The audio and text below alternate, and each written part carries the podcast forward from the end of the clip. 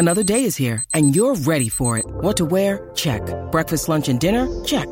Planning for what's next and how to save for it? That's where Bank of America can help. For your financial to-dos, Bank of America has experts ready to help get you closer to your goals. Get started at one of our local financial centers or 24-7 in our mobile banking app. Find a location near you at bankofamerica.com slash talk to us. What would you like the power to do? Mobile banking requires downloading the app and is only available for select devices. Message and data rates may apply. Bank of America and a member FDIC. Thank you for listening to this Podcast One Sportsnet production, available on Apple Podcasts and Podcast One.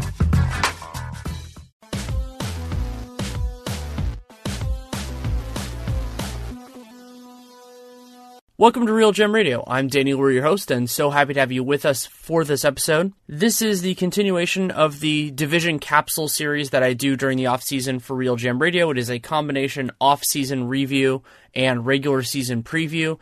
The division this time is the Central, and two guests that are longtime friends of the RealGM Radio podcast, the numerous other things Nate Duncan of Dunc'd On Basketball podcast, and Dan Feldman of NBC's Pro Basketball Talk. And so we go through a lot of different questions, a lot of different issues, and two controversial trades. We talk about those, of course, a little bit. We've both spent plenty of time talking about those. We didn't actually emphasize as much on the Jimmy Butler and Paul George trades, but really how everything that happened this offseason affected these teams, who got better, who got worse, and then a regular season preview. So how we expect to finish, who we expect to make the playoffs, potential breakout players. So going a lot of different fun directions. Really did enjoy it. Two gifted talkers, as most of you will probably already know. And this episode is brought to you by two sponsors. Audible, well, I've been a huge fan of for years. Great way of getting audio content, audio books, comedy, things of that nature. You can go to audible.com slash realgm and you get a free 30 day trial along with a free audiobook. And then Blue Apron, fantastic food delivery service. You can go to blueapron.com slash realgm, get your first three meals for free, including free shipping. Blueapron.com slash realgm. Podcast runs a little bit over an hour. I think you'll really enjoy it. Thank you guys so much for coming on. Thanks for having us. yes, thanks for having us uh, as well. I had to do the. Uh, you always start off this way. I forgot when you have two guests of like, thanks for coming on, and then it's like we both pause and wait and see who's going to say it first. So I'm and, glad I like, that and I, I've, I've known that the whole it. time, and I never change it because I, just, I enjoy that awkwardness. A lot of the other stuff is more choreographed, but that part I don't want to change. But I like to kick off these with uh, a basic question, which is actually more compelling in this division than some of the other ones: is who got better and who got worse. Well, I, I think it's pretty clear. Like, I don't think there's going to be much disagreement that the Pacers and Bulls got worse. Uh, I'd say the Cavs got worse, although I could see how some would argue the other way. I think the Pistons got better, and I'm sure I'm against the grain a little bit on that. And the Bucks, I have no idea. Like, I could, I could go either way on that one. Yeah, that's a good question. Why do you think the Pistons uh, got better? So they gained Avery Bradley, and, and obviously they're we're excising the long term implications from this, but they got Avery Bradley. They lost Marcus Morris and KCP. So you're basically saying that Langston Galloway and Avery Bradley is a good trade versus Morris and KCP, or are you throwing anyone else into that as well? Well, so right, Morris is the big loss, uh, but the other things I would add are uh, Reggie Jackson being healthy. I think that'll go a long way. I think there'll be some. Hey, you can't internal- throw that in though. That's like he was already on the team though. Well, isn't the, isn't the question only will they be better next year than they were last year? Yeah, I, I can see it both ways. I it's an ambiguity that hasn't really come up very much, but actually is also true for the Bucks because Right. the Bucks will have a different health situation than they did last year. Just to clarify, Dan, are you saying from a talent perspective that they might not have gotten better, but just overall because of better health they could be improved? Yeah, pretty much. Okay, I have no I have no beef with that.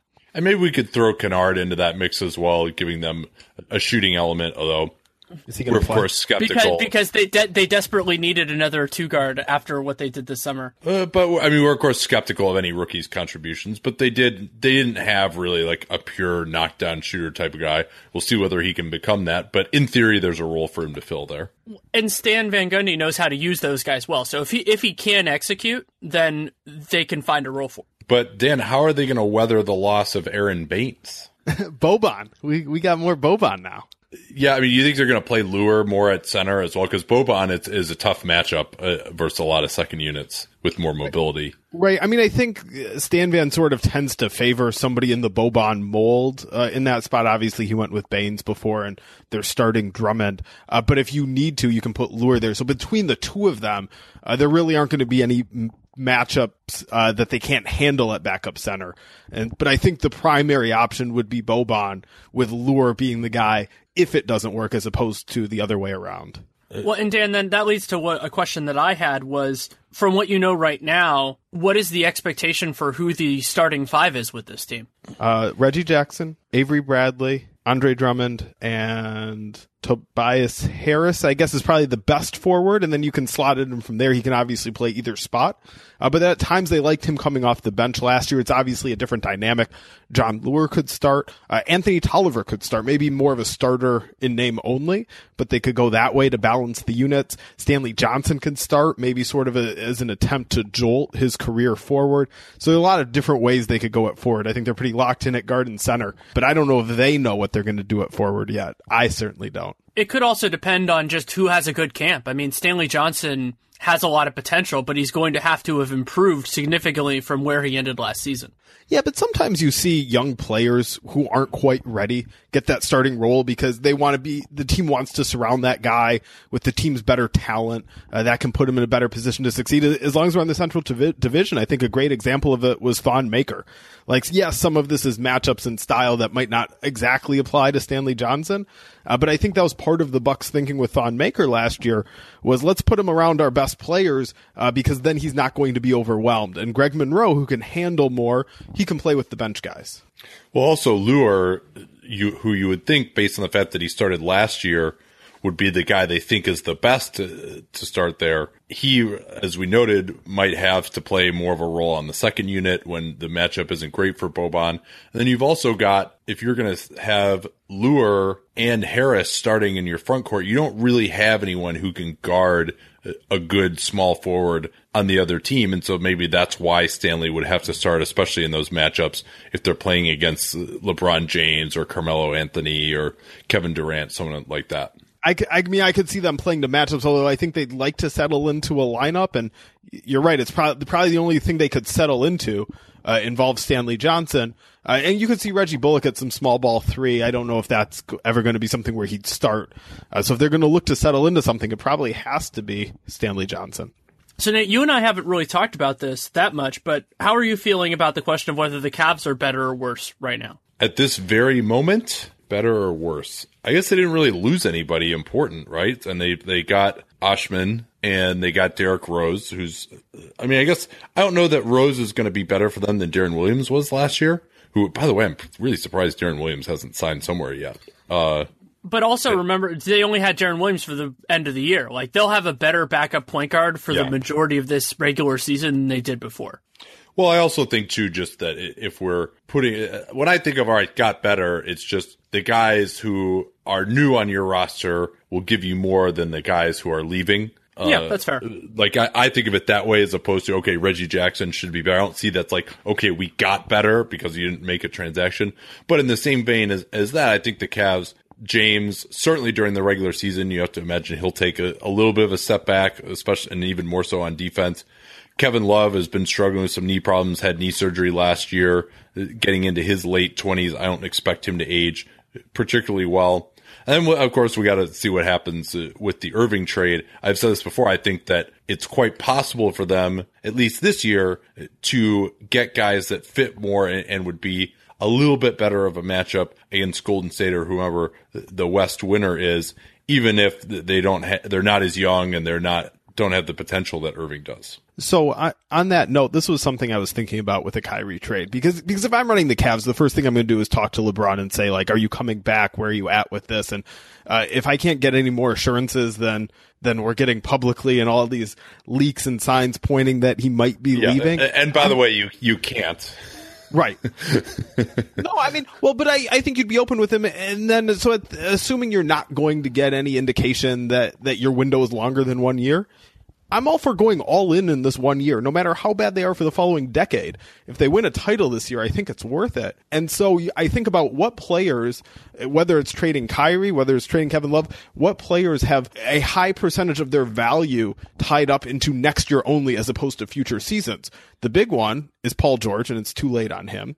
Uh, I think Carmelo is another one, but it's tough to look around the league and see guys whose whose value is, is such a high percentage of the value is derived for what they do next season as opposed to future years. Yeah, it sounds like Carmelo doesn't want to go there still at this right, point. Right. So who, you know, in that within that strategy of, of, trading Kyrie, you're talking about getting guys who could help you next season. I don't know who that is. I guess when I brainstorm it, uh, the place I'd look is Memphis with Mike Conley and Marc Gasol being a little older on big contracts. Maybe the Grizzlies want to want to rebuild and get younger, and that's not a definite playoff team. And do you want some highly priced stars? But like looking around the league, it's just hard to find players who fit that mold better than Kyrie does. Well, and then the other part of it to me is that if Dan Gilbert, I could totally see him saying, "Yeah, we're going to go for it maybe this year, but I'm not going to take on a ton of long-term money to do it." So where I would actually be looking would be more in the line of versatile forwards, so a Wilson Chandler type guy where you can kind of bounce around with some different alignments and somebody somebody who fits in that role. Chandler is actually even better because he has that player option for next year, so he's uh, on a shorter timeline. I'm not saying you like trade Kevin Love for him or anything like that necessarily, but there are a few guys in that mold that they might be able to get if they want to go in that direction. And that's been their big one of their biggest weaknesses against the Warriors is that they don't have those guys to really defend Golden State at their best. Yeah, I like Wilson Chandler in that way. You know, he's obviously not the the high end talent that you'd be coveting, and so you're settling a little bit there and would need more. Uh, but yeah, that's definitely the type of player I'm talking about. Yeah, like I guess Will Barton would also make some sense for the Cavs, more of like a guy who comes off the bench. But then the other part, and we could talk about this a little bit in the regular season preview, is that in terms of the better or worse, it's not really on the talent perspective, but Cleveland to me got all the confirmation they needed that they can go with the same approach of taking things easy in the regular season and then going for the playoffs. So I just think I, I think that they're just going to do that again. It'll depend a little bit on what happens in terms of personnel moves, but I feel like that idea of just staying off the accelerator until you know like May, I'm sorry, not May, March. Actually, May is probably more accurate. That they'll they'll be able to do that again if they want. Yeah, it's really difficult. You're you're saying Dan to find a way for them to get better. I, I my approach would be just getting as many athletes, three and D type of guys uh, on the wing as possible to play around LeBron. Hopefully, get back some sort of a decent point guard, but someone who can defend. Certainly, the Wolves have been discussed with Jeff Teague, and that he can't be traded until December fifteenth. But it looks like they're out now with all the noise about Wiggins extending. So I, I do think that the Heat could make some sense because they just have a lot of guys that I think would fit in well with what they'd want to do, like Josh Richardson, Justice Winslow, maybe James Johnson, maybe not, but a lot of guys who are just athletic guys who can defend. Dragic could give them a point guard as well, uh, but again, it's hard to see those teams really wanting to work with each other, especially because Miami has some dreams of pseudo contention in the East this year themselves. So that yeah, I, I, like Miami. I mean, I, we talked about it back when we did that emergency podcast. That I think they make a lot of sense. And Bam, theoretically, depending on on where where Cleveland feels on their on their swingmen, if they could consider him as well. You know, I, I, said this on the show yesterday when we were talking about it, on Dunc'd On yesterday when we were talking about the 2018 free agent market and Cleveland's place in that was uh, maybe, I mean, for Dan Gilbert, presumably has been losing money with these massive luxury tax bills. They're in the repeater tax now. The only way to get out of that would be to stay out of the tax for two years. So basically, as long as LeBron James is there, they will be in the repeater tax. And if they go through and they get waxed again by Golden State. LeBron's going to be a year older anyway. Maybe in some ways it's almost a relief for Cavs ownership to get cheap and not just be paying through the nose every year when you really don't have that realistic of a chance at the championship, especially as LeBron continues to get older. Yeah, that's part of the reason I think you go all in now for this year. I agree with you. I would be looking to trade maybe Love and Kyrie, in fact, because I think Love's value is only going to go down. Well, so another thing I wanted to, to talk about, which is along these lines, is let's say one of the one of the games that Cleveland can play with this is that if they think LeBron is going to leave or has a good chance of it, they keep Kyrie on the hopes that then he'll want to stay after that. But so my kind of my question is, if you were thinking about it, just we don't have any inside information as far as I know, how would you feel that Kyrie, the likelihood of Kyrie staying long term because he'll have the player option after the eighteen nineteen season? If LeBron leaves. Like, are you willing to roll those dice if he's not willing to sign any sort of extension? Well, you As could the maybe Cavs? wait. Yes, as the Cavs. Maybe you could wait until the trade deadline and see whether he has a realistic chance of making All NBA this year.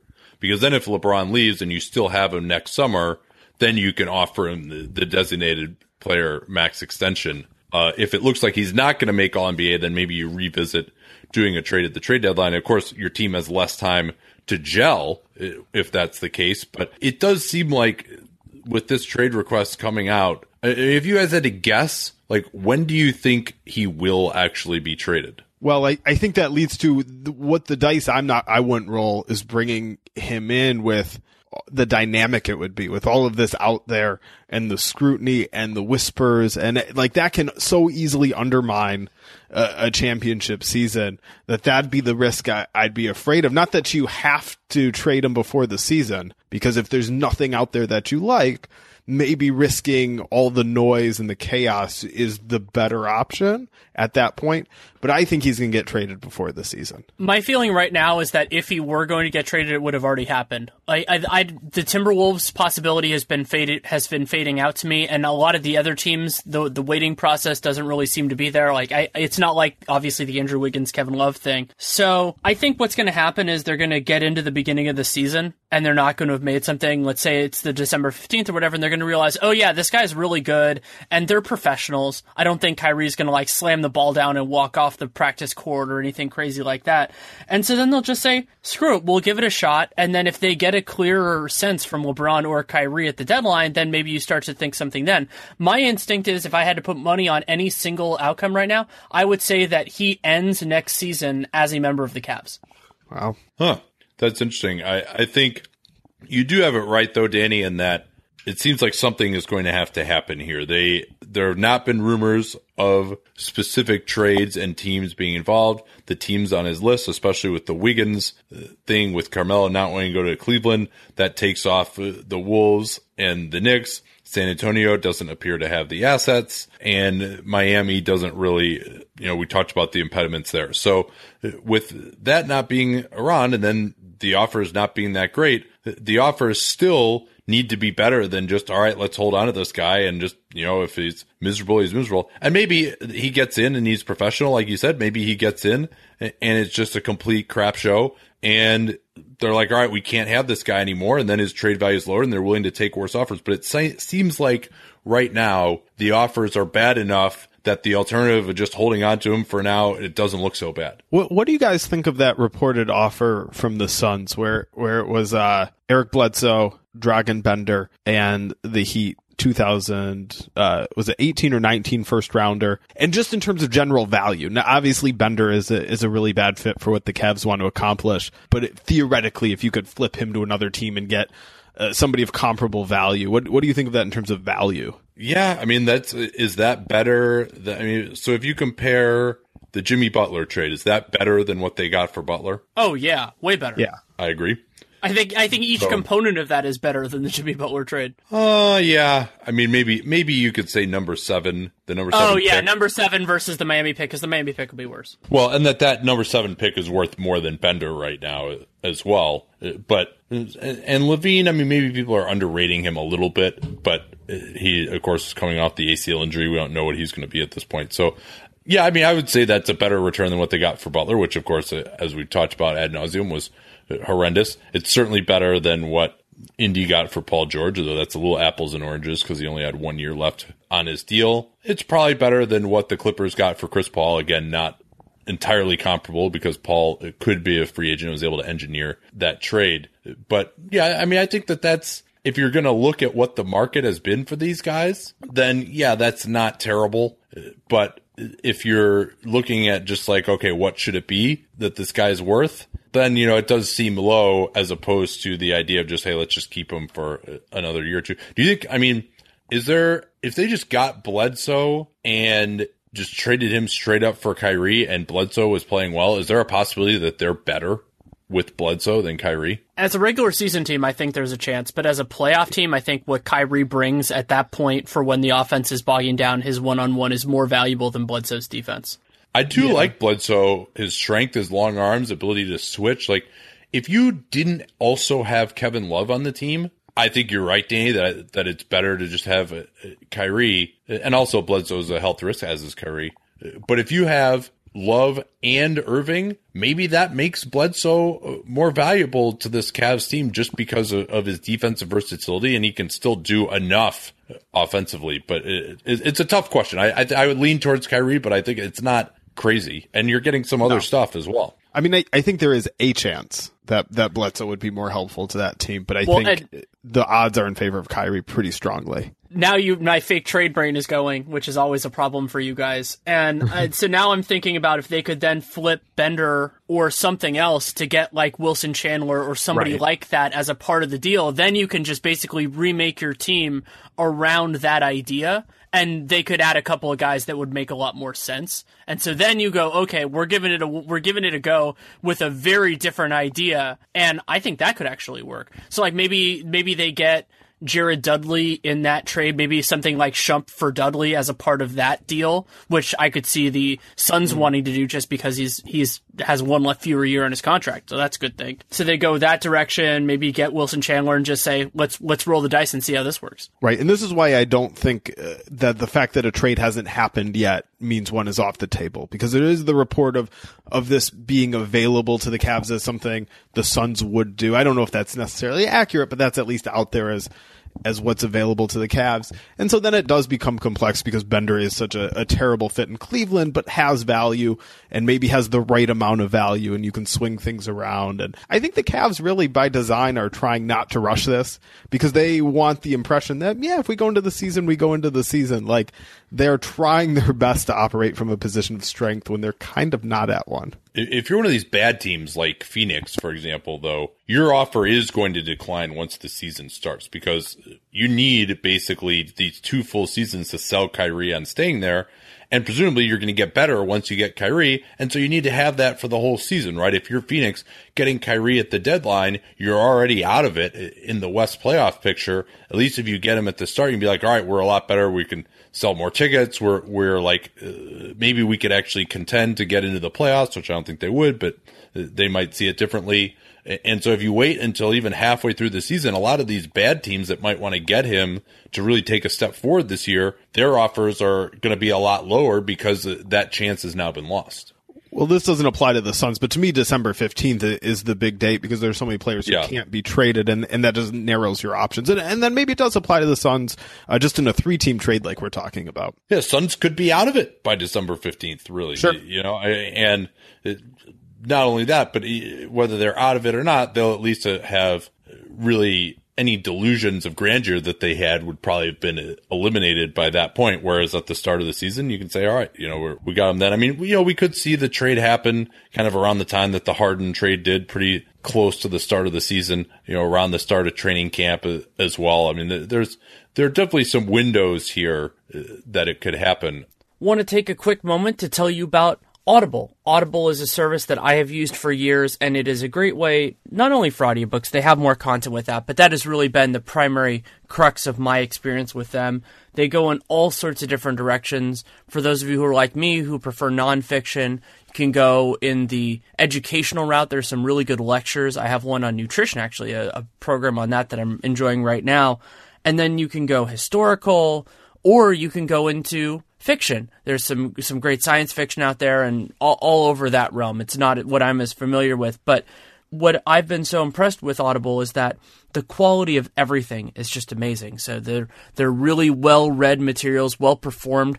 As I said, I like nonfiction. A lot of the autobiographies are read by the person who actually experienced it. And if, if you're somebody who likes comedy, then it's done by comedians. So they do a really good job of that. And the one that I've enjoyed the most recently was uh, not by a comedian, but by uh, Bruce Springsteen's autobiography was absolutely phenomenal. I really enjoyed that. Listened to it all for in, in binges because I, I just enjoyed it so much.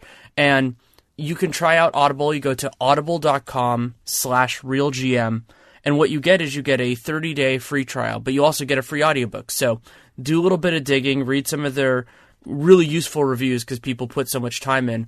Find something that's right for you and really do give it the time to check it out. I've been a subscriber for years now and it's some not something I use every day, but it's something I wish I did. And for those of you who also read, you can use the Kindle and the Whispersync so you can keep your place. I usually do a book in one form or the other, but I know that I have some friends who use Audible who really love that feature as well. So I can advocate for it from that experience as well. So definitely check it out.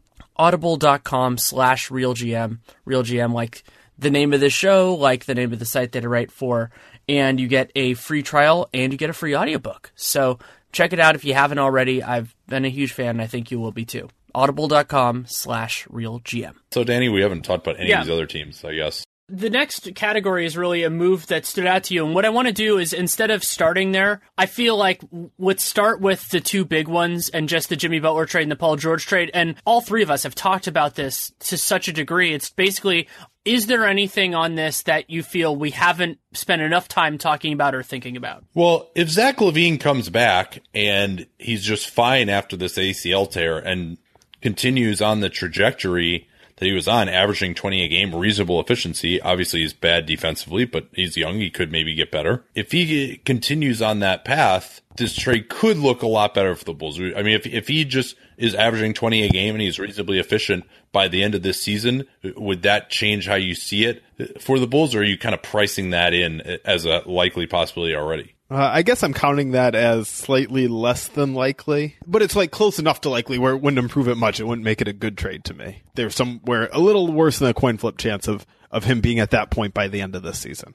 And along those kind of similar lines in terms of outcomes, if they had drafted Dennis Smith with the seventh pick, I would feel a lot better about the trade, even though that technically was not a part of it because they could have chosen him at seven. They just did. Yeah, and they knew uh, pretty much, I'm sure, who they were going to take there uh, Yeah. as well. Uh, and, just like the fact that Minnesota drafted a guy that I don't think uh, really fits with them very well, and Justin Patton, who has now been injured, uh, is also is something that really you know shouldn't be part of the evaluation of the trade, at least at the decision to make the trade, I guess, and- and what value was gotten. Oh, oh, so I have a question Yeah. for Dan because Nate and I have talked about this a little bit. But if you take the return that poor that that sorry that Indiana the Pacers got for Paul George, counting the players plus the contracts, would you say that's an overall net positive or an overall net negative? I do think it is a net positive. Not hugely, but I do think it's a net positive. You know, I think Oladipo is probably a little overpaid, but he's a solid player. Like it's nice to have him on his team.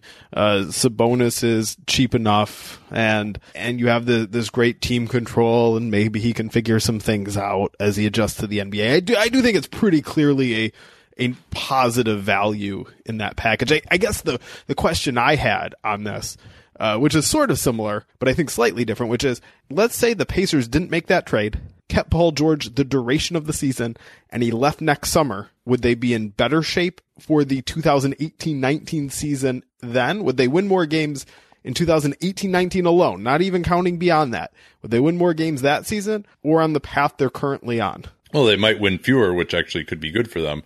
But also, I- think it's probably about even to me, especially with the 20. And, you don't know what they're going to try and do with their 2018 space, right? Are they going to try and actually get guys who will help them win? Or are they going to? It seems like that's the path. That's what they did with some of these signings, uh, the Joseph trade, getting Darren Collison, uh, et cetera. So I think if they actually used that money to try to get the best players they could to try and win, yeah, I think they could do better than Oladipo and Sabonis with that space in what should be a tight 2018 market. Uh, And then also, of course, you get the additional value of just having had Paul George on your team. And yeah, I mean, I think this team could have taken some steps forward this year. If they kept him around, they still would have had some cap space uh, to use, especially if they'd been willing to stretch Ellis and kept George around. You know, this team could have been like a four or five seed in the East this year. And that's, that doesn't mean nothing to have a, a season like that. And then the other question is, wh- what would have happened with Jeff Teague in that case? Because I feel like that's the way that they could have sapped away some of that value, is if they gave him a bad contract, and that would have been possible but not definite.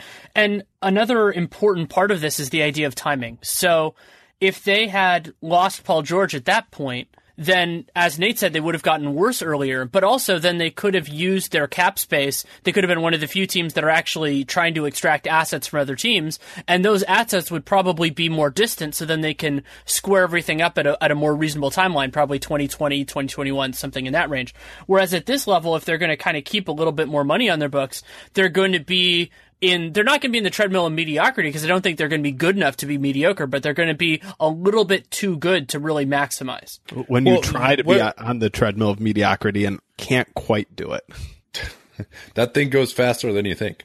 Uh, you could get spit off the back of that. But uh, what I th- wanted to think is just certainly we're guilty at times of groupthink. And where I went with the LaVine question, and maybe we should have the same discussion about Oladipo, is – you know, maybe maybe we were wrong about LaVine not being that great, Oladipo not being that great, uh, Kris Dunn maybe to a lesser extent. I feel pretty confident there. So, how good would Oladipo have to be for you to actually like this trade for Indiana? Like, what type of player would he have to turn into, and, and what are the chances of that happening? I mean, I guess to speak to the chances first, he's 25, has been sort of steady in what he is. You know, he has improved as an outside shooter throughout his career. That's been the the big area of growth. Like, what if he really... got to be as good? What if he got to be as good as like Avery Bradley or something? Maybe like he finally realizes this defensive potential that everyone saw. It turns into a decent shooter. Maybe not type the same type of spot up guy coming off same overall like overall value, not necessarily the same player, like that yeah. sort of thing. Yeah, I, I, think that's probably about the best that we could realistically expect for him at, at, this point. Maybe he could do a little more off the drill, be a little better finisher, but not someone who's had a ton of success uh, with the ball in his hands so far in his career. I mean, there's a there's certainly a chance that that happens. I mean, he's he is a talented guy, and part of the concern also for me is that he's had a few different kinds of opportunities. With the Magic, were flawed in, in many ways. But then with Oklahoma City, like he, they had an opportunity. If he had been able to actually work on the second unit, Donovan would have played him there, and their point guard situation was an absolute disaster. Oh, I don't know about that. I, I think that's not true. Actually, I think that they, for whatever reason, Billy Donovan had this idea that he had to play point guard because when they finally were really up against it in game five against Houston, up against, well, I was talking to Fred Katz about this when we were in Vegas, that he knew what actually was the best solution, but he just coaches have this thing. They want to play this traditional way that they think is like the right way. And then maybe finally it just doesn't work and it doesn't work and it doesn't work. And they go to the thing that they kind of in the back of their head, I feel like knew they should have been doing all along. And I felt that that was the case. I mean, if you get into a game five desperation and all of a sudden, for the first time that year, you decide, well, we're not going to play these terrible backup point guards. You know that that was the best way to do it. Sorry, that's a bit of an aside, but it, it, that always annoys me when you know what you should have been doing this whole time and you just didn't because you wanted it to work out with the Semaj Christon or, or whoever else. So back to the question of if Oladipo becomes Avery Bradley value, would you like the trade for the Pacers? I don't know. I sort of feel like you could maybe. I kind of doubt it. I mean, it's tough to visualize exactly that. I sort of doubt I would still like it, uh, especially because I think they could have gotten that at the trade deadline. Like I think give or take that amount of value would have been there for them at the trade deadline. You can play out the season. You can see if, in the same way we were talking about with Kyrie, you can see if Paul George is on an All NBA track, and if you want to dare him to leave all that money on the table, or you could you could trade him like, especially on the date they made that trade, even if it goes nearly as well as could be predicted it's still hard to justify it. Well, and then also Paul George, if he's there, waiting narrows the field, unquestionably, especially with an expiring contract. But a player that good, it could actually ramp up the intensity for the teams that are actually of interest. And when you consider that the idea of future value could be more valuable for them than present, then maybe you're maybe you're not getting a significantly better package in terms of if you were to do like a trade value chart or something like that. But you're getting something that makes more sense with where you're going. So get like a first round pick from one of these desperate teams and maybe a young guy who's in a different place and some filler salary. I could see a lot of trade structures that look different from this trade, but would have actually been better for Indiana that could have been in there at the deadline. Okay, no, so, it was awful. yeah, it was. I think, uh, so, I think we all agree. It's we, impossible to discuss this without lapsing into that discussion. So, so then basically, we so let's kind of take those two trades. We we didn't talk that much about the Jimmy Butler trade, but we've done that plenty. And what other moves that these teams made were of interest? It could be, you know, a draft pick, it could be a signing. Was there something else? Like, because those obviously dominated the discussion, something that made might have been underrated or underappreciated. The Bulls not signing anyone who can guard the three.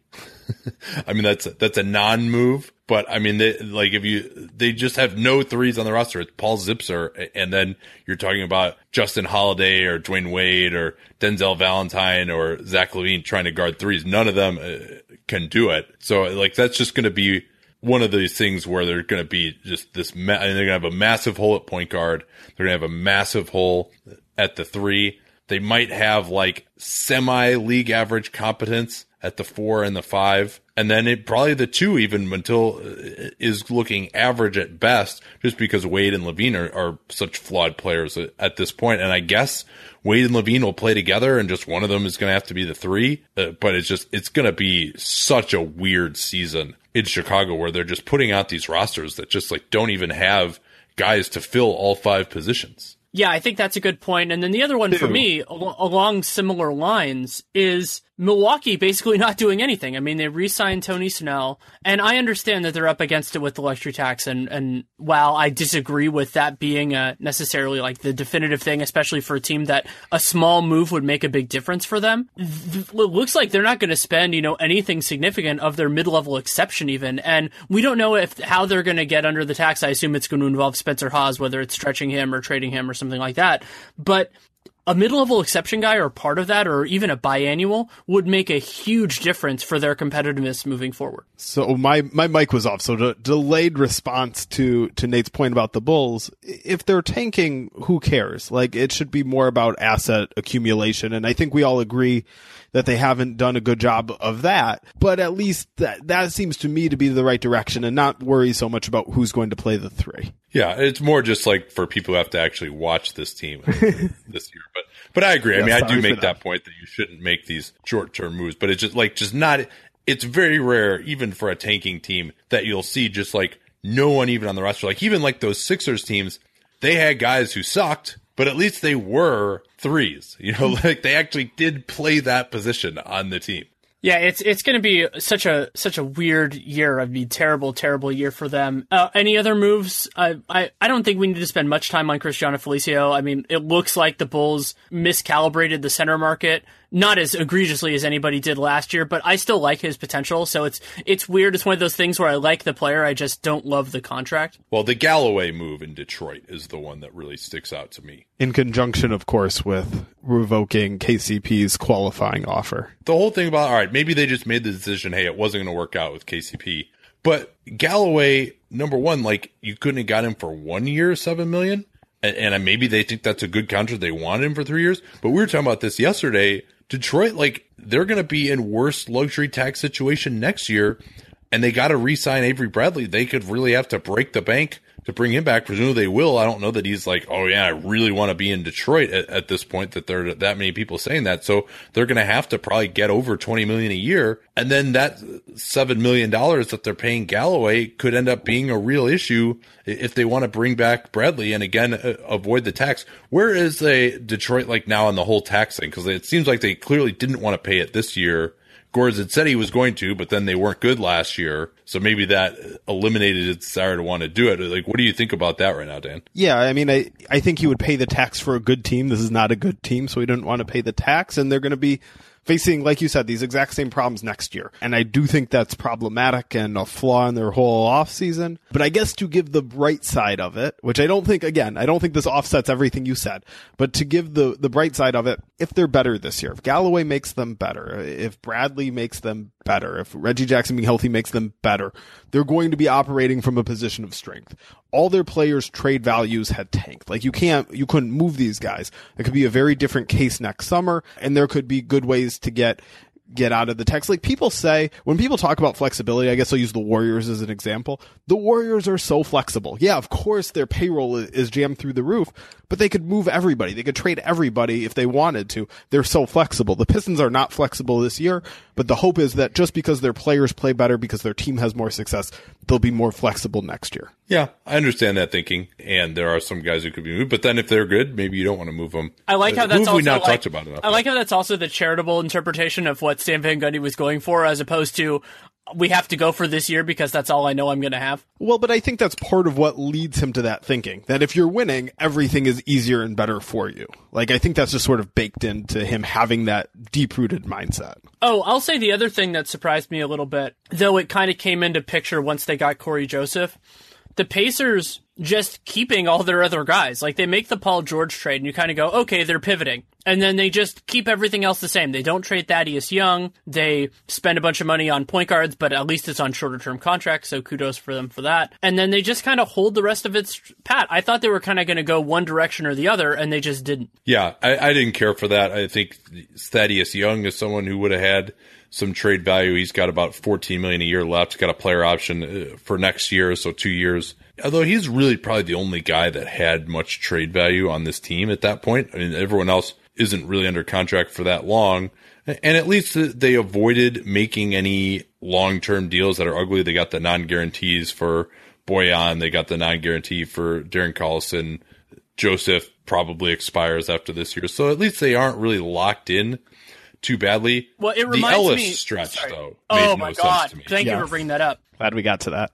Uh, well, and then the other thing, quick, sorry, quickly to go back to the other point is, it reminds me a lot of Sacramento's offseason last year, where it's like, hey, at least they didn't screw up long term money, but the vision of the team just didn't really make much sense. I think that yeah, might be. But they, but they had DeMarcus Cousins on that team. They actually, and they had maybe a realistic chance of uh, getting to the playoffs. They wanted to keep him around, try to make it work with him. They had a new coach. Like this team doesn't have a player like Cousins where if everything goes right, you can think of yourself as maybe at least, you know, having a successful season. I just don't see how that happens with this team. And I think they would have been better off to go the tank route, go the absorb bad contracts route. But they are of this idea that, oh, this market can't take it when we tank. I mean, how would you know that since you've never done it in 25 years? And they felt like they were able to rebuild before. That was under uh, leadership that was a lot more effective for the times than it, seems like now. But they got uh, so I mean they're they're going to have to rebuild this team with picks you know in the six to ten range or the tw- ten to twelve range. It seems like uh, if that's the plan for the foreseeable future, although they could be a lot worse, maybe even than we think, because uh, their offense is going to suck. Okay, let's go back to Monta. So they stretched they stretched Monta. He had eleven point two million left on the books my notes still have them because they waived Kevin Seraphin. They still have 7.4 million in space. Like, what were, what was the goal of stretching him? And now they have this, it's a small amount of money for sure. It's over five years. But what were they trying to do? Yeah, I really, I mean, maybe they thought some other stuff was going to materialize. You know, if the, maybe if they can take in a player who helps them or take on some bad money later, you know, they could be like a Spencer Hawes type of destination later on then maybe it's worth it. But uh, yeah, it does seem odd for a team that isn't going anywhere this year to not just bite the bullet uh, on him this year. I mean, maybe this is just about the money. Like, this is where their payroll is going to end up, give or take, and they want to save the money. Well, yeah, but the stretching, the actual money that they have to send out, that gets stretched regardless. It's just whether you're stretching them on the cap or not. Oh, that's true. That's a good point. Before we move on to talk about the rest of the Central Division, I want to take a quick moment to tell you about Blue Apron. Blue Apron is the fantastic food delivery service that I enjoy for a lot of different reasons. And one of them that I've been thinking about because of some items that are actually coming up on my list are items that are foods that you know and maybe never really cooked before. So there's a beef bolognese that's coming up and some General Tso's chicken, which are two dishes that I enjoy but have never made myself. And so I'm excited to go through those with Blue Apron. And part of the reason why you can do that with confidence is because you know that you're getting great portioned, incredibly high quality quality ingredients. And so you're giving it a really good shot. They also give wonderful directions. So you can learn new things. And so if it's a dish you've never heard of, but it sounds great, you can work in that way. But you can also appreciate it. I mean, I've made new ways of making pizza, new ways of doing garlic bread, all sorts of different things. And that's a part of having a long history with Blue Apron is that you really do gain these experiences. And you can check it out for yourself. Go to blueapron.com slash realgm and you get first three meals free, including free shipping on that first order.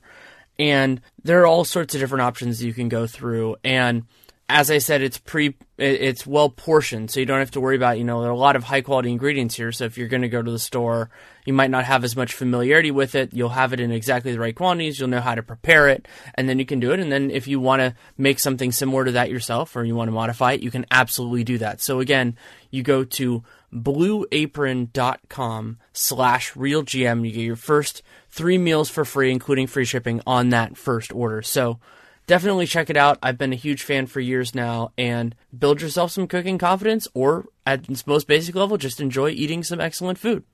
So we can move on to the next question, which is actually weird in this division because of the because of what the way it worked out. So, who is the best newcomer to his team in this division? it's embarrassing for the division, but maybe Avery Bradley. Yeah. Oh yeah, I think yeah. that's uh, pretty easily the case. Yeah. Yeah, I think I mean, Bradley's... Oladipo could exceed expectations. LaVine could come back strong. Like those are the only other guys who I think have a plausible path. Yeah, I think it's Bradley is the is the number one guy, and then number two will start with Oladipo, and then will probably eventually be LaVine once he gets back to 100. percent That's kind of my feel on it right now. Yeah, not not a ton of choices there, uh, though. That's for sure. I mean, you, they this whole division added one guy that you could look at as an above average starter this season. Yeah, and that one was a surprise. you know, like if if, if Avery... well, and they, and they lost two. They lost two average or above starters to get that one guy. Although Bradley is probably better individually than either KCP or Marcus Morris. Uh, although uh, you know Bradley versus KCP is an interesting question. But Brad, Bradley we, is better right now. Yeah, I don't think I don't think it's so close. I am a little disappointed in you, Nate, that you didn't say Derrick Rose. Yeah, why is that? Because because uh, you're the biggest Derrick Rose fan. I don't think so. Why? Just because I liked the trade from the Knicks' perspective last year. To start, yeah. um, I mean, I still think that could have been actually a fine trade if they had just uh, not then used the additional flexibility to sign Joakim Noah. That's a fair point. I mean, yeah. I mean, if you think about, and again, this is an aside, but if you think about just how many terrible contracts were signed last year and what they would have had to do to get a point guard to just get someone who provided them with like reasonable play on only a one year deal actually wasn't that bad. And you know, where the center market has gone, I don't think everyone's like, oh, Lopez is a really good contract. Like, it's not really, you know, at, this point, everyone's no, like, look at the, you know, if Mozgov is getting 16 million, like, man, that Lopez trade, that's amazing to get him for 14. But then you look at what the center market was this year and it's like, I don't know that Lopez, maybe he could just be traded for nothing, but probably not. You know, I don't know if he passes the Nene test right now either. As far as best newcomers, I'm kind of curious what you guys think. So we, we named players on three teams and the Bucks for most intents and purposes don't have a newcomer, but which Cavs player do you think is going to make the most positive impact this season? Hard to imagine that Osman will be able to contribute a ton this year, although it wouldn't shock me especially during the regular season. I mean, he knows how to play. He's smart. He's been playing in Europe for a while, but his adjustment to the NBA three point line and his lack of strength could be real impediments for him. Rose, you worry about his health, of course, but I mean, probably Rose. Who else did they get? Who I'm missing? Jeff Green. Yeah, and then Jose Calderon. Uh, but I think not Jose Calderon. Yes. Do we know if he's getting a championship ring? from, from the Warriors when he when he was waived. He was on the team for like 24 hours. I'm not even sure it was 24 hours. He got a jersey. They made him a jersey, even though they they announced they were going to waive him before they signed him, which is even more impressive than the Andrew Nicholson announcing that you're waiving him before the trade is consummated. Like that's a whole different kettle of fish. God, I hope he gets a ring. Varejao, uh, yeah, Varejao I mean, like, didn't, I believe. Well, he was off no, it, he right? Could, he could have. Uh, oh, he well, declined he it. That's right. Oh, from from, from the, the Cavs. Cavs. Yeah, but he'll he'll he could get one from the Warriors uh, this last oh, year. I, bet, I, I bet he will get one this year. That's true. Yeah, but yeah, I don't know. Is there anything else to say about the Bucks? We haven't really discussed them hardly at all. So, what do you think matters more? The what they got from like what what's better? What they got from Jabari and Middleton last year, or what they're going to get from Jabari and Middleton this year? Obviously, kind of switching places on the injury. Yeah, I think they'll get more this year uh, from that combo because I think Middleton wasn't entirely healthy when he returned. I think you know those bad hamstring injuries can take a while to get over. So I think, and, and he Didn't looked he slower really than hot? usual in the playoffs. Didn't he start off really hot and then kind of settle in, if I remember right? Uh, you know, I, I don't recall exactly, but in the playoffs he had some really rough games, and I think defensively as well. He just athletically didn't look to be. I mean, he's never really been like a great athlete, but he's someone who really you know took even a further step back. So, so I think, and also just when you have to acknowledge that Jabari, despite his scoring heroics, wasn't a guy who necessarily was a, a net positive on the floor with his defensive and rebounding limitations. Yeah, I think I think that's a good way of, thinking about it. And it's amazing considering how depressing the answer was to that last question that the answer to the next one is also depressing, which is who is the rookie in this division that you're most excited to see? Not who you think is going to be best, but the rookie that you're most excited to see. Well, I'm interested to discuss that second part too, but most excited to see you know, I kind of liked watching Kennard in summer league. Actually, I think uh, he is just a really skilled offensive player, and whether he has the athleticism to create more shots, whether he can stay on the floor defensively, those are all concerns. He's also buried a lot more maybe than someone like Markkanen is in Chicago. Osman would be up there too. It might actually even be Osman. Uh, come to think of it, he's someone that I've liked for a while. I want to see that he plays a heady game. He likes to run, uh, good cutter, has some good basketball instincts. So maybe it'll be him, but I, am worried that a lot of these guys are just not going to play at all. Who else are we forgetting that we should should put in that discussion? I mean, so the, my Michigan, the, yeah, my Michigan bias is is DJ Wilson, but I'm not particularly intrigued by him. I mean, I'm I forgot about Osman because he wasn't drafted. I kind of like that answer, uh, and then of course Lauri Markkanen, the highest drafted guy. And I, you know, I don't know what he's going to be ready to do as a rookie, but the way, the so many different ways he could get off his three pointer at Arizona, uh, I'm curious which of those will translate and, and seeing what he can still do. Yeah. I, if they play him at center, I'll be interested to, to watch. If he's a power forward, I think he's just, he's going to be pretty boring. He's just going to stand out there in the perimeter and shoot. If they really commit to playing him at center, as they did at Summer League and really space the floor and kind of don't really worry that much about defense, just make him the backup center. But that seems unlikely. They got Felicio and Lopez ahead of him, him in the pecking order.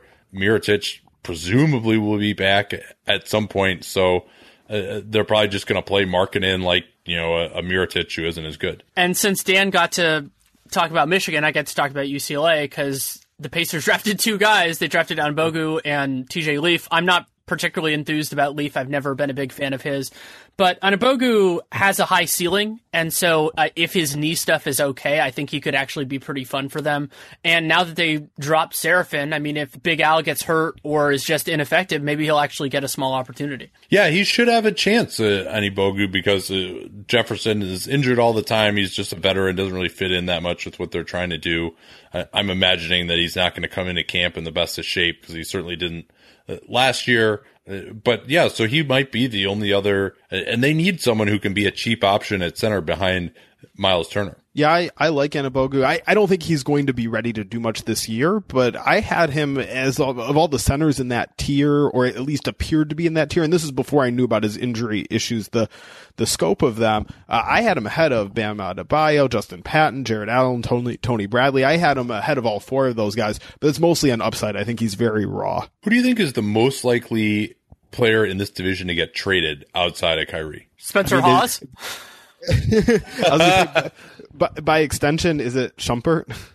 Yeah, maybe maybe that's so. Like some part of a Kyrie trade, I think uh, that Thad Young is certainly someone that it makes a lot of sense to trade. Well, yeah, like if if um, Indiana's sitting there at the deadline, you know, like my whole thing was that they, I thought they should have kind of sold, they should have sold earlier. But if they realize in January, February, oh crap, we should have done this early, Thaddeus Young is a very logical person to move. They could also trade like Cory Joseph or Collison, whoever they like less, move that guy just because they can and lean into this a little bit. But yeah, I mean, I would say Spencer Hawes overall they could make the playoffs. Like, like we had a oh, good absolutely. question on our on our Patreon mailbag about outside of the top nine obvious teams in the East, like who has the best chance of making out of that bottom six? It probably is the Pacers, which is terrifying to think about, and especially when you look at some of the teams with the injury concerns in Philly, for example. I mean, writing them in as a playoff team right now, I'm very uncomfortable with doing that. Certainly, they have the upside to get there, but one or two of those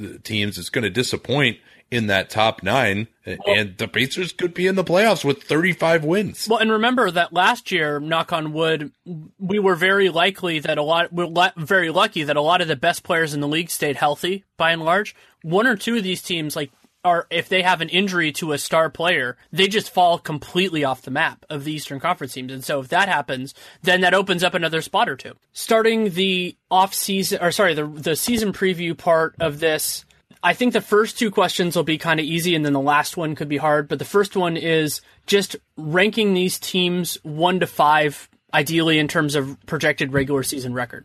Cleveland's clearly first, and Chicago is clearly last. Correct? Yes. I think the other three spots are pretty clear too. Milwaukee, Detroit, Indiana. Yes. It wouldn't shock me if Detroit finished with a better record than Milwaukee. No, it wouldn't shock me either. I just yeah. I don't think you can predict that today. Yeah, and it wouldn't shock me if Indiana had a better record than Detroit. It's like, you know, it's kind of, I, I think it's a significantly below 50% prospect, but it is above like 20%. Maybe, maybe 10 to 20%. Either way, either way. But yeah, I think, I think the order is pretty clear. But then, the, so then the second question is, how many teams in this division make the playoffs? Two and a half. I think the odds are that three will. Okay, so so basically we we're assuming that Cleveland and then one of Milwaukee or Detroit. Like I feel comfortable that it'll be at least two, just because there aren't that many strong teams in other divisions that you're going to sit, sit there and go like, oh yeah, the Knicks are or the the Knicks are going to bump them out or something like that. So I think that two is more likely than three, but it is a close call. Well, you think two is more likely than three?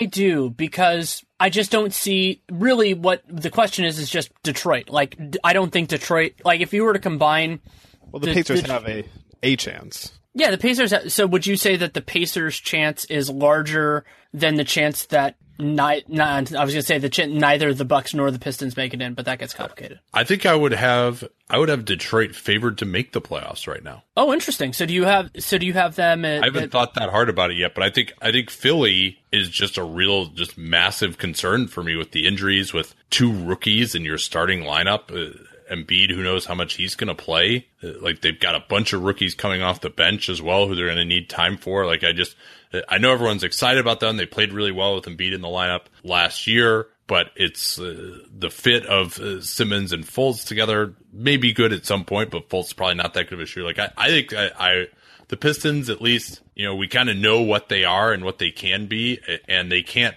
A lot of these guys like can't be worse than they were last year, like Reggie Jackson. So uh, Stanley Johnson has got to get a little bit better at least. Drummond, you would have to imagine, can get better. So I think that I think the Pistons would. I would think that although Philly has a much higher ceiling than the Pistons do, I would think the Pistons just uh, in the average season would finish with a better record than Philly. Yeah, I'd probably agree with that. I, I mean, uh, the Pistons are going to be pretty steady. I have them around a coin flip chance of making the playoffs. If you want to say a little bit more, that's fine. Yeah. If you want to say a little bit less, that's fine. Yeah, even if you project them at nine, I still would project them if even if I did have them at nine as a greater than fifty percent chance of making it. You know, it's one of these things where like probably four teams each have a sixty percent chance or something like that. Yeah, that it's it, we're talking about the same. Yeah, I, I've been struggling with how to do that because for me it's basically like a top five or top six, and those teams are more likely to make it in, and then everybody else just you're splitting up that remaining chance among a, bunch like four or five different teams, and so you just have to kind of figure out where it all goes. And I guess you're right. I had been thinking of it that that chance would be below fifty percent, but it's entirely possible that it's actually above fifty, but below like sixty for all of them. That that's how you Yeah. split it up because there aren't that the many. Pacers- Because it's not like the West where there are like 10 or 11 teams. There are only really nine, maybe, and then assume that one team will outperform expectations from the bottom group. And the Pacers have a non-zero chance of making it, and the Bulls have a non-non-zero chance of, of making it. Well, so, yeah, we'll take we'll take like 30 seconds to say what what would have to happen for the Bulls to make the playoffs. Uh, Zach, Le- Zach LaVine is healthy at the start of the season. Kris Dunn is all of a sudden what optimists thought he was coming into the draft. That'd probably be about enough to give them a decent chance. I mean, maybe they would just have to figure out some way to cobble together like a good defense with Dunn at the point of attack. Maybe Robin Lopez has another really nice year, but I I don't see I don't see how they can do it. I mean, I, I think that they are projecting to have one of the worst defenses in the league. I was thinking about some sort of illness that came from the fish in the Atlantic Ocean, so all the teams that touched the water all got sick. That was my leading theory, but I'll go with those as well. And then uh, the only other season preview one, though, of course, if we have other topics, we can discuss it, is breakout players. And this doesn't have to be guys becoming stars or anything like that, because we know how rare that is. Giannis did it last year, and it doesn't happen that often. But just players that you think will reach a different level of success and or fame from where they were before. I'm I'm going to jump in and grab my guy because I don't think there are many candidates in this division, and maybe this is a little cheating because he's he's already pretty good, uh, especially among I think people who would listen to this podcast get it. Uh, but I think Miles Turner is just going to continue his growth. I've been in on him since the draft. I like his progression I've seen so far in the league, uh, expanding his range out beyond the arc. He's up and down as a defender, uh, but I like the ups when when he is locked in and recognizes what's happening in front of him. It's very impressive. He needs to have that happen more often, uh, but I really like his progression and where he's headed. Thon Maker uh, is, comes to mind for sure. Uh, didn't have an encouraging summer league, but especially with a, another year under his belt, if he can make threes, uh, become more of a defensive force, uh, then uh, I think he would have to be the guy for me. And for me, I think that Cory Joseph has an opportunity just because he's going to play in a different circumstance to really raise his profile. I think he's going to probably start for them. That's just, I think he's better than Darren Collison. And if the Pacers aren't terrible, then he could get some shine from that. And also, I feel like this happens sometimes with players that you combine two seasons for them. And yeah, Avery Bradley, you know, he scored 16 points a game last year, but if he just gets a little bit more leeway with the Pistons and they just let him be happy and take a bunch of shots, I could see people that aren't us going a little bit gaga about that. Like, oh my God, this guy's an all defense player and look at all the points he's scoring, that he could get a different level of hype because of that. Yes. What are the chances Stanley breaks up? I am not optimistic. Uh, he's so rough around the edges, and obviously there's some athleticism and some talent to like, and he's still very young, and it's possible. Like sometimes it just clicks and the light turns on, and all of a sudden the guy is good. Uh, but he is so has been just so lost with the ball in his hands. Uh, cannot figure out when to be aggressive, when to slow it down. Uh, it would just be such a bigger jump than I think most people realize. And now he he could get there like over time, but to be a breakout player this year seems a little optimistic to me. Yeah, I think it's a little bit optimistic. One other guy I want to mention. I don't think it's going to happen in the default settings, but if if Robin Lopez gets hurt, Cristiano Felicio could get a nice opportunity to shine. I think he fits in reasonably well with the way the game is going. And now that the Bulls have made a commitment to him, I think that he, he doesn't slide up in terms of their depth chart, but I think they're going to give him more of an opportunity if that presents itself, and he could do well with it. Nobody's going to say Cameron Payne.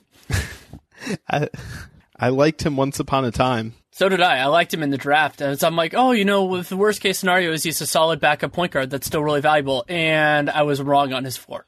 Since, since in, I mean, I don't know if this is the reason, but since injury, he just hasn't been the same. Yeah, because he actually had some encouraging moments uh, his rookie year. Mm-hmm. Um, but I mean, but he had, I mean, he's had a number of injuries to, to that right. foot. So which one you want to classify as the injury, uh, I guess would be, you know, when he broke it again before the 2016 uh, 17 season.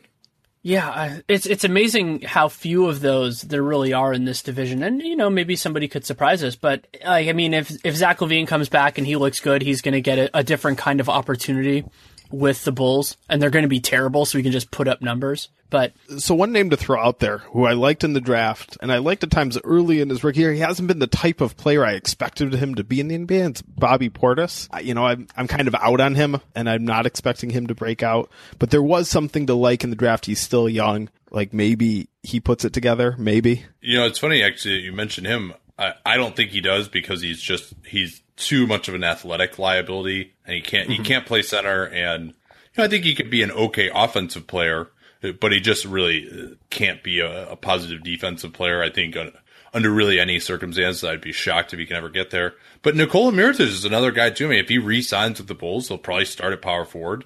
I mean, maybe if he just hit, hits some more shots, uh, they'll have a, a little bit more freedom for him to actually, since they won't have Jimmy Butler anymore, he can actually maybe do a little bit more to drive to the basket, be in positions other than just standing at the three point line and shooting, which he can do, but I think he has some more versatility there. So maybe he gets to the point where he can average, you know, like 17 a game and and emerge as a, the quality starter that people thought that he could be, including me. The tricky thing with him is, could he have a breakout year relative to his last two? Absolutely. Could he have a breakout year relative to the production he put up as a rookie? Like that's a much higher bar. And obviously, the fact that he's trending the wrong direction isn't encouraging. Yeah, that's that's definitely not a great sign. And I don't do much fantasy at this point, but I'm guessing that Paul Zipser is going to outperform his draft slot just because somebody has to get minutes of the three, and so if he gets minutes, he'll have opportunities. Tumbleweed. We can we can kind of just end this with a little bit of an open part about Is there anything that we haven't really talked about in this division, or do you want to end on something happier than the Central Division? yeah, it's raspberry season right now. You can really go out there, enjoy some fresh fruit if you want. If you're in, uh, you know, Central Division land, go go out to Michigan and maybe, uh, you know, pick a few raspberries, get some wine, relax. Uh, just forget that the NBA season is going to be starting soon. I'm going blueberry picking tomorrow. I hope to to see everybody there. I, I don't think there's going to be a better way that we can end this. So thank you guys so much for taking the time. Thanks again to Nate and Dan for taking the time to come on. You can listen to Nate on the Dunc'd On Basketball podcast. He is in the middle now of doing his team previews, so you can go through that. You don't don't get me on that, but you get a lot of really intelligent guests talking about a single team, and I, I really enjoyed the series as a listener and you can follow him on Twitter at Nate Duncan NBA. You can also check out our combined Patreon, patreon.com slash Duncan Leroux. We consistently have new content. We're actually working on salary sheets for all the teams, and then we do mailbags and all that sort of fun stuff for subscribers. You can read Dan at NBC's Pro Basketball Talk, and you can follow Dan Feldman on Twitter at Dan Feldman NBA, D A N F E L D M A N NBA. And I'm not sure I mentioned Nate's Twitter handle, but it's Nate Duncan NBA and it was a lot of fun having those two guys on. We agreed a little bit too much, maybe, but I enjoyed the conversation also about Cleveland and, and really where they are and what what could potentially go on there. I mean, we're still kind of wrapping our heads around everything that's going on with that situation and the unusual part of Kyrie's trade demand and then it coming out a little while after the fact. You can also check out the Atlantic Division capsule. That one came out earlier. That was last week's podcast with Tim Bontemps and Jared Weiss. And then next week's, I've already recorded. That is the Southeast with Mike Prada of SBN, SB Nation, and Adi Joseph For the Win. So you can look forward to that as well. If you have any feedback on the show, good, bad, or indifferent, best way to do it is DannyLerouxNBA at gmail.com. If you take the time to write it, I will take the time to read it. I do not always have the time to respond, but I do appreciate that genuine insight, especially if you take the time to really write it out in that way. You can also re- reach out at Danny Leroux on Twitter, but as many of you know, I'm actually on vacation at the moment, so this is not the best time to do that in that way. But you can. I'm not going to stop you. And if you want to support the show, there are a lot of great ways you can do it. You can subscribe, download every episode, things really help, especially with a weekly show like this, that the date can be intermittent. You know, it's always going to happen every week, but you don't know exactly know when it's going to come out. So that really helps, and it helps with our metrics, and it helps out with advertisers. Then you can also leave a rating, leave a review in the podcast player if you're choosing. That's important thing that you can do. And then, of course, the other big one for this show is checking out our sponsors. And so for this episode, that is Blue Apron, blueapron.com slash realgm. Up to three meals for free, including free shipping on your first order. I'm such a huge fan of theirs, have been for a long time. And Audible's the same. I've been an Audible subscriber since long before they were a sponsor on the podcast. I will be long after, though I hope they're around for a long time. Audible.com slash realgm. Get a 30 day trial and one free audiobook. So you can pick whatever tickles your fancy. I have had so much luck recently. I've been doing some doing an autobiography thing, and then I have these lectures that I'm working through as well. So you can check that out too. The, after the Southeast Division one, I'll be doing a mix of capsules and other things. Looking forward to it. Those of you who have experience with where, what RealGM Radio does in the off season have a pretty good idea of what might be coming after that. But no announcements. That's not the way I do things here. Until it's recorded, I don't do that. So you can check it out have writing consistently even during this trip up for the athletic have a piece for the sporting news on the space race. I actually did the numbers a little bit early went through it and, and saw saw where that is. You can enjoy that. And then you can go through you know the Dunc'd Ons that i did before all this. And then we'll be back of course in full steam closer to when the season actually starts. So thank you so much for listening. Take care and make it a great day